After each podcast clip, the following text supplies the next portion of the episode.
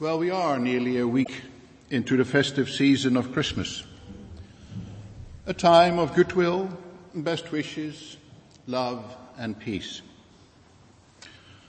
And indeed often it is a time to be grateful for, of seeing family and friends, and of relaxing and of rest.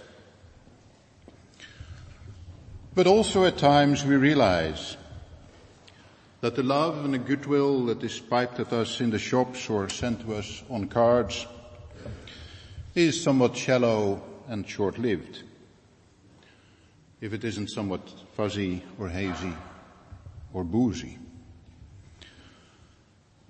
And after a fortnight, the needles drop and the goodwill falls away with them, and the Christmas lights are switched off, and so is the peace. And what then remains of the best wishes? I hope you are all having a good break, because things will return to normal, and then three months of winter are stretching out ahead of us. And what then is there to sustain the spirit of love? I don't know whether you will make any New Year's resolutions, and how doable and how feasible they are going to be in the cold light of mid-January. But this morning we are going to look at what possibly could be another New Year resolution, New Year's resolution for us personally, and for us as a congregation, and also at how that one could be sustained. Because we are going to listen to the Apostle Paul on love. Now, I know that Paul was a bachelor and that he can come across as a very stern man. But yet we are going to listen to the Apostle Paul on love.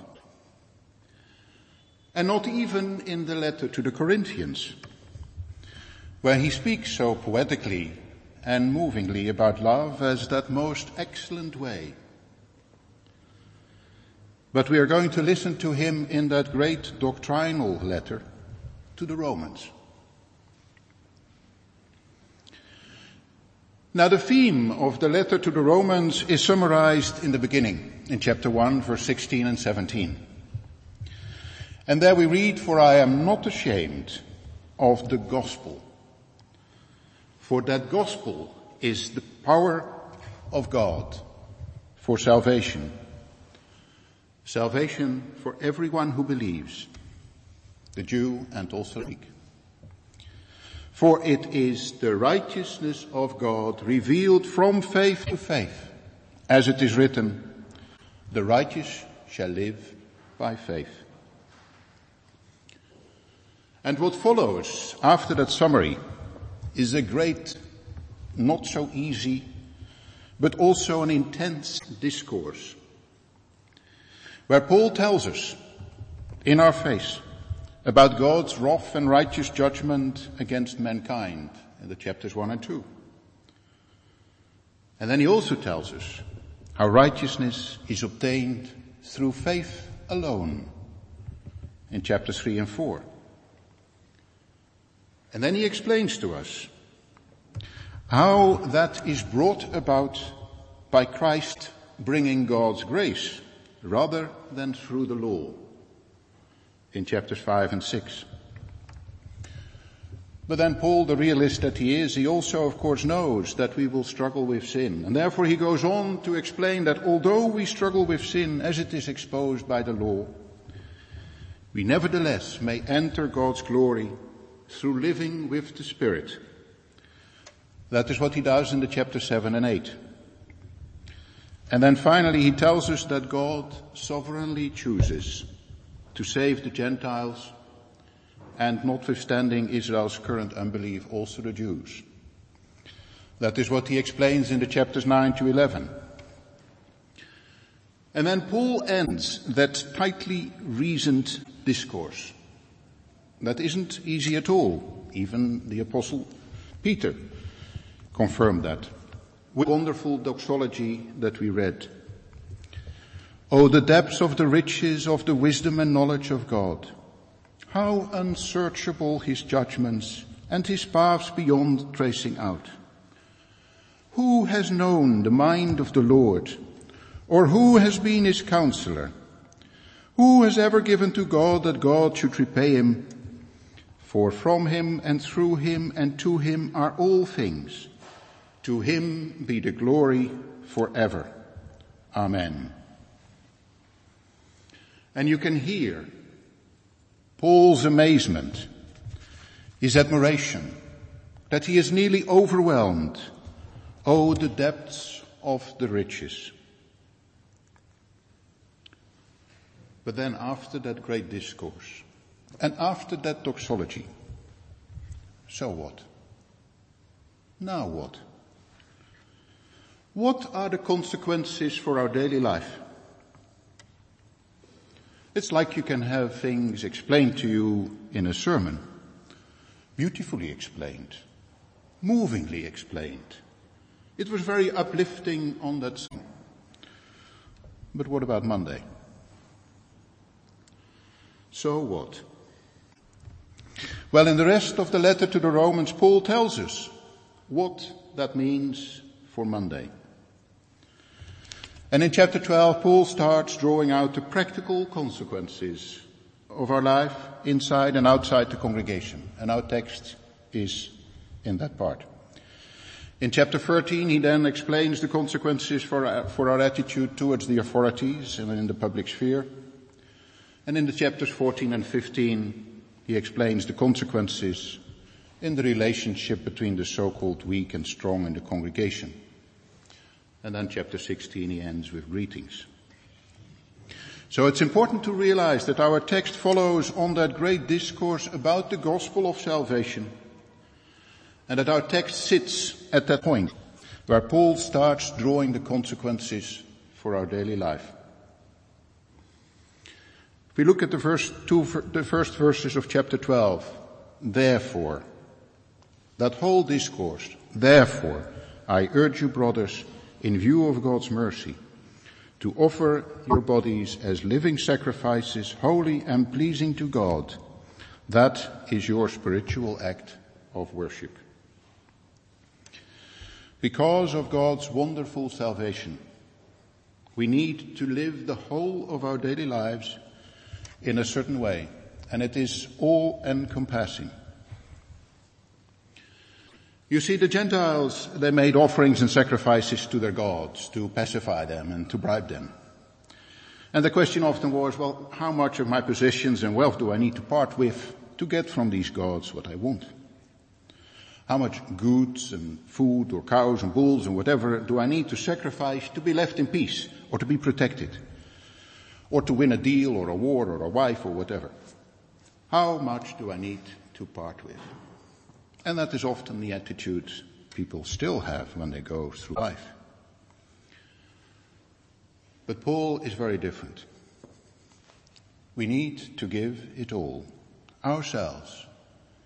We need to dedicate our whole life to him, not as in a monastery, like a hermit. But if you want to serve God, who so wonderfully saved you, then you need to do it with your whole life. It needs to be that way. That is what verse one says. The word translated in verse one b here as spiritual and sometimes as reasonable, in Greek is actually logikos, literally logical. Not here used in the sense of mathematics, you know, like A plus B is C and therefore C minus B must be A. And also not in some kind of lawyerly reasoning, like the victim was murdered at noon in this place, my client was at the time in another place, and therefore my client cannot be the murderer. But here the word logical is used with the meaning it belongs to the true nature of. If you put a mouse in front of a cat, the cat will jump off it. That is the nature of the cat. that that's happening is logical. If you walk through the rain, you get wet. It's the nature of water that it makes you wet. So it's logical. You walk through the rain, you get wet. And so here the very nature of serving God is that you do it with your whole life. It is not sitting nicely through a service on Sunday and putting part of your wealth on the collection plate, and then on Monday we work for ourselves and we pursue our own goals and our pleasures without God. That kind of life, says Paul, goes against the very nature, the logical way of serving God. Now, why is that? How can Paul say it, this is the logical way, this is the very nature of serving God? Well, for that we have to look back at creation. Man was created to serve and obey God. That was the whole point of mankind, the very nature of his existence. And that was not drudgery. That was paradise. It's like in the Shorter Catechism, what is the very purpose of man? To glorify God and to enjoy Him. And of course it's very different from today's prevailing philosophy, where man lives his own life and wants to pursue his own goals, whether they're money or power or love or sex or entertainment. Paul describes the current situation in chapter one, the verses eighteen to twenty, with his usual clarity.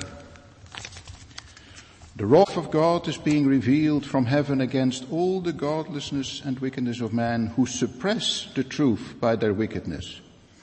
Since what may be known about God is plain to them, because God has made it plain to them. For since the creation of the world, God's invisible qualities, His eternal power and divine nature, have been clearly seen, being understood from what has been made, so that men are without excuse. They know. It was the nature of things. Man was created for that purpose. The end of Genesis one and the beginning of Genesis two tell us so, with the clear message, and it was very good. And God and man were entering into that eternal Sabbath rest of enjoyment between God and His people, living together as it was meant to be, with man serving God. But then the Apostle Paul tells us it all came apart. We can read it again in chapter one, the verses twenty-one and so on. For although they knew God, they neither glorified Him as God, nor gave thanks to Him, but their thinking became futile and their foolish hearts were darkened. And twenty-four, therefore God gave them over in the, to the sin, in the sinful desires of their heart to sexual impurity for the degrading of their bodies with one another.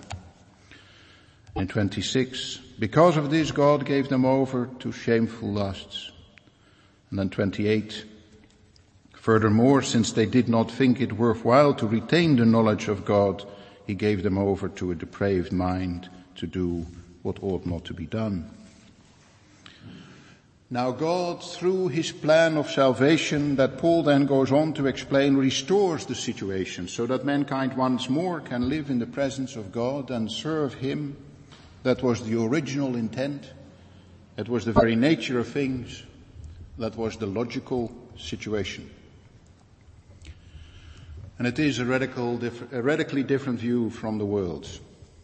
And Paul, of course, knows that, because he writes in chapter twelve, verse two, do not conform any longer to the pattern of this world, but be transformed by the renewing of your mind. No longer conform. And that's, of course, not easy, because you stand out. Be transformed. But it will be living like it was intended. Not perfect, of course, because still we are in a sinful world. But it will be living according to God's good and pleasing and perfect will, is what Paul tells us. And then he goes on to work that out in chapter twelve, first the verses three to eight, life in the congregation, using the well-known image of the body and its members. And then after our text, he continues to work it out in the verses fourteen and twenty-one and onwards about what that implies towards the outside world.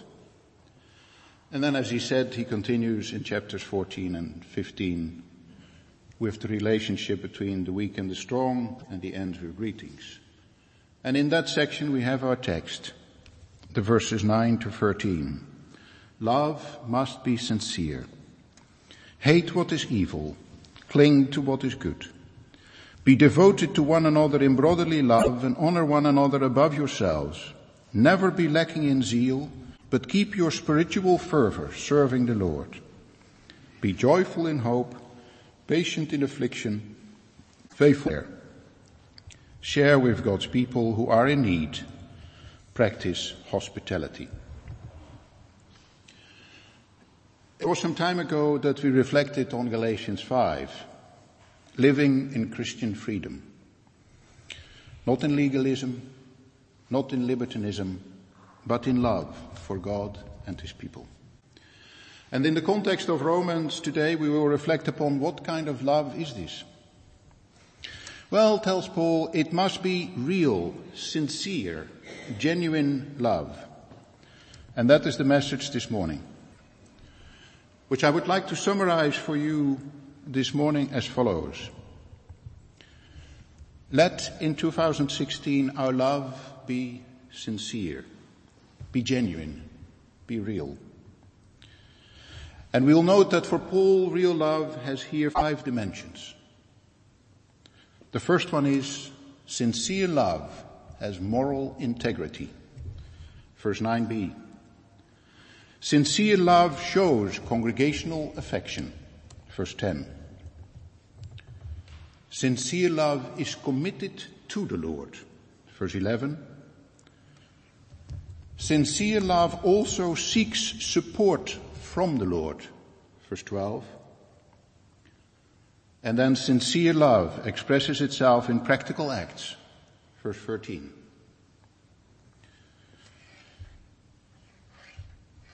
So let in two thousand sixteen our love be genuine. Five dimensions: moral integrity, congregational affection, committed to the Lord, seeking support from the Lord, and expressing itself in practical acts. Our text is one sentence, and it runs from nine to thirteen, and the verb let or be is to be supplied, which is quite common in Greek. And then it's followed by a set of subordinated clauses with participles and adjectives. And then in, in verse fourteen, a new sentence starts. And the clauses in this sentence describe the dimensions of this real, the Greek literally says, unhypocritical love. Unhypocritical. There is, of course, in the world a lot of insincere love.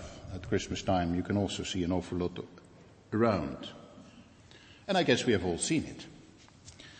You know, you are at some party and some people can work the room from one end to the other. There is a smile plastered on their face, the nice dental work is on show, they have a word for everybody and a slap on your shoulder, and they don't mean a thing.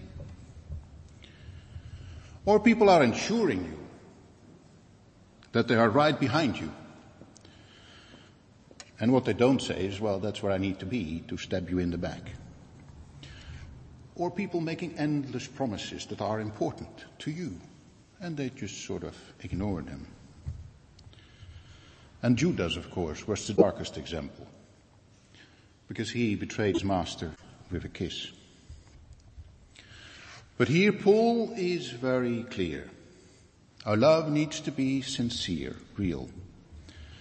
And then he gives these following clauses to us like building blocks or a mosaic, forming the complete picture of what real love is. What is involved? What is necessary for this love to be real? And what is required for this love to fit in the service of God? Because that's the same thing. And the first dimension of real, sincere love Paul gives us is that sincere love has moral integrity. The first lesson is that real love has moral integrity. It has to distinguish between right and wrong, between good and evil. And genuine love, Paul tells us, has to do so quite sharply. The first clause is a participle, and literally what it says is abhorring, detesting, hating. It is a very strong sentiment. It's not just avoiding evil, or not committing evil, or refraining from evil. And it's not seeing evil through the fingers, or not silently accepting, for peace sake ignoring, but it is abhorring, hating and detesting. And around us, the view of love is often very different. There the idea is that love is not judgmental. Love is letting people getting on with their lives the way they like living it. Love is for peace sake accepting things. Love is accepting lifestyles, respecting is the politically correct word, I guess, that are wrong. And you see it all around us being peddled. Schools, papers, television, liberal views on discipline and right and wrong, and they pervade our society. Cynically often peddled by people who send their own children to private schools where there is at least still some discipline. But genuine love for our children cannot be without teaching them the difference between right and wrong. It is as in Proverbs. For, it says there, whom the Lord loves, He corrects, just as a father the son in whom he delights, chapter three, verse twelve.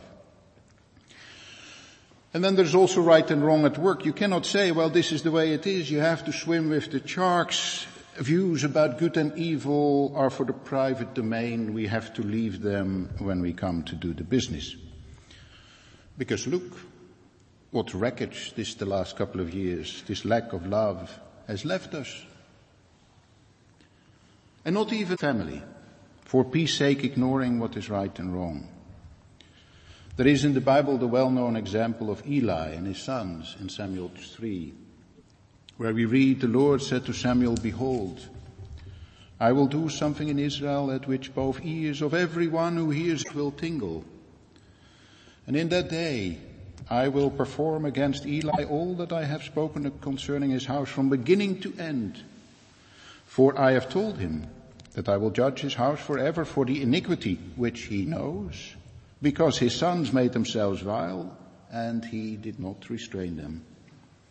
And therefore I have sworn to the house of Eli, that the iniquity of Eli's house shall not be atoned for by sacrifice or offering. Eli's, at the end of the day, was a lack of love. And then there is the complementing, cling to what is good.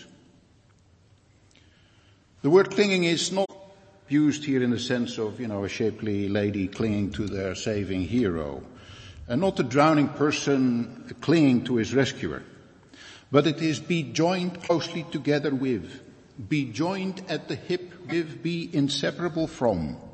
If they see you coming down the street, people must see good coming down the street. It is quite a challenging statement that Paul makes in these three words. Because real love cannot do without norms. Love is only real, only genuine if it has moral integrity, if it hates and detests evil and is joined at the hip with good and continues doing so all the time. That is Paul's first lesson about real love. The second lesson in verse ten is that sincere love shows congregational affection and respect. In this verse, Paul speaks to the congregation, to the believers, and his letter is to the congregation in Rome, and since the letter is preserved in the Bible, it's also to us. And he says in both clauses in this verse, one another. So he's talking here about behavior within the congregation. And he says two things. First, in Philadelphia, in brotherly, sisterly, familial love. Be, the verb again to be supplied, be loving dearly, very affectionate and devoted to. It's love like within a family. They did not select one another, and so it is in the congregation. It is love, not because of admiration, or because he is bright or she is beautiful or they are useful, but it is family love. In Christ we have become brothers and sisters, and now we have to regard one another with that familial, familial affection. And the second thing he says real love should show is respect or honor. The verb, the participle used here literally means lead the way or go before or be the leader. And what Paul here is saying is, you, you want to lead the way, you want to go before, you want to be the leader. Well, that's good. Do that in honoring the other. It doesn't mean that the other is always right or is a better person. That's difficult to determine anyway. But what it says is there cannot be any condescension, any put-downs, any gossip, any avoiding, any sniggering, any cold shouldering, any looking down on. There can be nothing that doesn't show honor and respect for that other person. There are, Paul pointed out just a little bit earlier, different gifts within the congregation. Not everybody is qualified for everything, but we are members of the same body. So the second dimension of real, genuine and sincere love is to show affection and respect within the congregation. And then the third dimension explains what the basis therefore is, because in verse eleven he says, sincere love is committed to the Lord. This verse eleven has three brief clauses, which Paul gives to us in a bit of in a sort of a staccato way. And they're not so easy to translate either. Not lagging in endurance, fervent in spirit, serving the Lord. The first thing is, not lacking in diligence. In the New King James, the E S V has, do not be slothful in zeal. Literally what it says is, do not be slow or lazy or indolent or hesitant. Like people sometimes are, oh, I don't know, maybe, let's see, another time, later, not now. So be not slow and lazy or indolent in haste or speed, or figuratively in eagerness and enthusiasm. I guess if you rephrase it positively, it would say, be eager and enthusiastic and show commitment. And of course that can be very difficult. Maybe because of things and developments and people in church.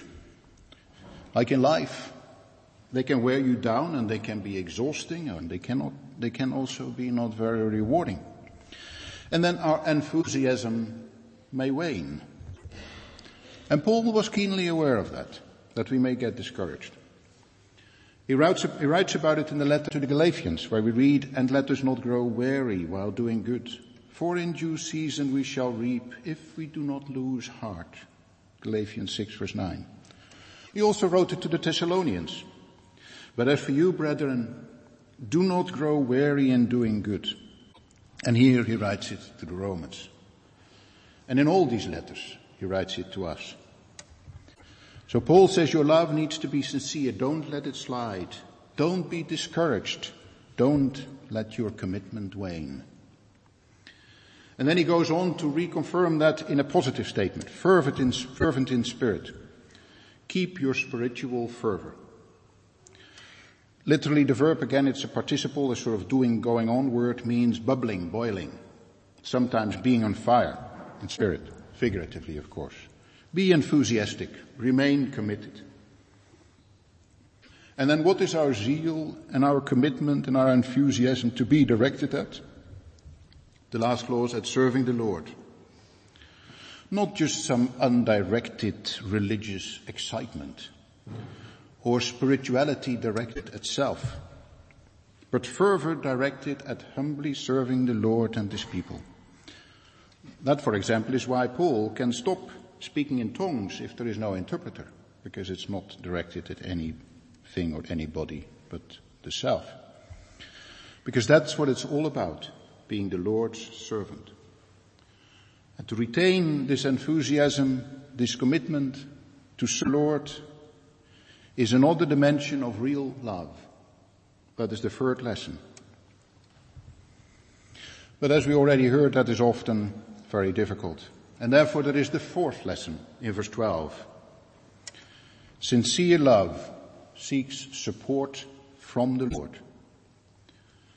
And this fourth dimension is given to us in a trilogy, in hope rejoicing, in tribulation enduring, in prayer persevering. In hope rejoicing. In theologians' language, spes sperans and not spes sperata. What it means is the hope is bringing joy now. It's not like you are participating in some awful, demeaning quiz or reality program. You know, there you bear it and you grin, because at the end there is the joy of the great reward, money or fame or whatever it is that people get out of these things. But the looking forward here in hopes makes you joyful in the present. It's not rejoicing at hope, but in hope. The hope is the cause of the joy today. You see, our horizon should never be limited to what is seen and what is temporal, because the misery that we see around us is not all there is. There is in heaven a Father watching over us, and the Lord Jesus caring for us, and the Spirit consoling us. And finally, there is also at the very end of our life the word of Paul, "But I do not want you to be ignorant, brethren, concerning those who have fallen asleep, lest you sorrow as the others who have no hope." And you see that joy is necessary to help us endure in tribulation and in difficulties, because it is very difficult to stay the course when we are down and depressed. Many translations here use the word patience, which to me sounds a bit passive. The verb again used is a participle, used again is a participle, and it means holding our ground, staying put, holding out. Do not be overwhelmed, swept away out to sea, drifting away from the Lord by the challenges and the miseries and the disappointments and the tribulations of life. Do not be overcome by evil, but overcome evil with good, is how he closes the chapter. Because he knew from his own experience that the tribulations will come. And the Lord Jesus warned his disciples, and through them he warns us. These things I have spoken to you, so that in me you may have peace. Because in the world you will have tribulation, but be of good cheer. I have overcome the world. And in order to retain our joy and endure in tribulation, Paul adds the last part of this trilogy, you need to persevere in prayer. The verb used here means to continue to do something with an intense effort, maybe despite difficulties. And of course, to persevere in prayer may require at times great effort. And it is easy to slip under the waves like a tired swimmer, or to give up entirely because it doesn't seem to make any difference. Many of the Psalms express that feeling. Where is God? Is he listening somewhere? And the world around us is also not a very helpful place. And he says, I have given them, that is the believers in John seventeen, your word. And the world has hated them because they are not of this world, just as I am not of this world. I do not pray that you take them out of the world. But, says the Lord Jesus, I do pray that you should keep them from the evil one. And it is your prayer, supported here by the high priestly prayer of the Lord Jesus himself, that will ensure that your enthusiasm doesn't evaporate and that your joy doesn't slip away. That is the fourth dimension of real love. It seeks support from the Lord. And then, practical as ever, Paul turns to the fifth and last lesson. And the final dimension is that sincere love expresses itself in practical acts. Verse thirteen. Now, how does Paul get from hope and perseverance and prayer to helping others? What is the connection between these things? Now, Paul is a man of many experiences, and a lot of them weren't very nice at all. He found himself many a time in need of hope, perseverance, and in situations where he needed to pray very hard. Persecution, worries about his own health, worries about the health of others, worries about his many congregations, about his friends. Paul had them all. He also always continued to reach out to others with the word of salvation, with collections for Jerusalem, with words of encouragement. Whatever the people were in need of, Paul tried to help them. You see, there is a text in Proverbs, one of the many that we so easily read through without actually registering what it says. Proverbs twenty-two verse nine, a generous man will himself be blessed, for he shares his food with the poor. And if you think about it, it's a very intriguing verse. The word, the English word for is the translation of the Hebrew word ki, which means when or for, because, or that. It can indicate a temporal or a causal or an objective relationship. But in all these usages, the word ki introduces a given, a fact, a certainty, which is the result of some other fact or action. The one thing is there, always the other thing is there also. And so it is in this text in Proverbs. You share your food with one in need, well then the fact of your blessing is there also. Paul may have experienced it many times in his life. Helping others will bless. Not turning you into yourself, but outwards towards others will strengthen your hope and help your own perseverance and stimulate your prayer. And so Paul moves here from, from seeking the Lord's support to giving others support. First, he says, there is to be koinonia with the needs of others. Literally, that means it's to be a partner in or to have a share in. And today, of course, that's often seen as financial support. And of course, that is a practical way of doing it in today's society. But the word itself is by no means limited to that. It can be sharing money, or sharing food, or sharing time, or sharing emotions. Joy, mourning, uh, comes in verse fifteen. We were in verse five to be the partakers in the gifts of others. Now we are also to be sharers in their needs. So Paul's vision here is clearly broader than just giving deacons some money to distribute to the poor, or the modern equivalent of sending some money to some T V action for a faraway place where there is a famine. It is being a partner in share, taking a share in somebody's needs. And it may mean spending time with them, visiting or having a coffee, or coming alongside them in their problems, listening, encouraging, helping out, doing practical things, advice, shopping, whatever, and in some cases also financially. And then in the second clause in this verse, thirteen, that is to be the pursuit of philoxenia. Love for the foreigner is what it literally means, the stranger and the outsider. And this, the text says, you have to seek out, pursue. It is a strong expression.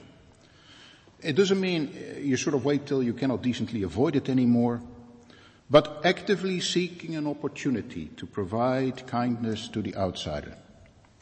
Paul in this text is already transitioning to the next verses about our attitude towards those outside the congregation in verses fourteen and onwards. The word also in our translation is often translated as hospitality. And that was in Paul's time, of course, the most frequent way in which to show this love for the foreigner. But I guess today there are many other ways of reaching out. So sincere, real love shows itself in practical acts. That was the fifth dimension, and that is Paul's last and final lesson on love. So let us then in closing return to the beginning. The theme of the letter to the Romans and this letter to us is given, as I said, in the verses sixteen and seventeen. For I am not ashamed of the gospel, for it is the power of God for salvation to everyone who believes, to the Jew first and also to the Greek. For in it the righteousness of God is revealed from faith for faith, as it is written, the righteous shall live by faith. That is the gospel. That is the good news. Now, Paul in this letter gives not only that great theological discourse about this salvation and this faith, but also the practical outworking and the effect that it should have on our daily life, this faith and this great salvation. And what he told us is that let our love be sincere. And that this love for him here has five dimensions. Sincere love has moral integrity. Sincere love shows congregational affection. Sincere love is committed to the Lord. And sincere love seeks support from the Lord. And sincere love expresses itself in practical acts. Now, this is not a list of unpalatable orders, of tiresome obligations. It is, according to the Apostle Paul, an integral part of the gospel, of the good news. You remember Proverbs twenty-two verse nine? A generous man will himself be blessed, for he shares his food with the poor. And it is part of the gospel, as Paul does not tire of telling us, because of the cross of Jesus. And Paul knows the Son of God at the cross is offensive to the Jews. And a Savior at the cross is ridiculous to the Gentiles. And we know it, because it's not much different today. The gospel of a person nailed to a cross for our sins makes people very uneasy today. But in that cross, both Jews and Gentiles are saved. And Paul here exhorts and he encourages us to live beneath that cross in love, in real, genuine love. Beneath the cross of Jesus, we find a place to stand and wonder at such mercy that calls us as we are, for hands that should discard us show wounds which tell us, come. Beneath the cross of Jesus, our unworthy soul is one. Beneath that cross of Jesus, his family is our own. Once strangers chasing selfish dreams, now one through grace alone. How could we now not honor the ones that you have loved? Beneath the cross of Jesus, she children called by God. Beneath the cross of Jesus, the path towards the crown. We follow in his footsteps, where promised hope is found. How great the joy before us, to be his perfect bride. Beneath the cross of Jesus, we gladly live our lives. Amen.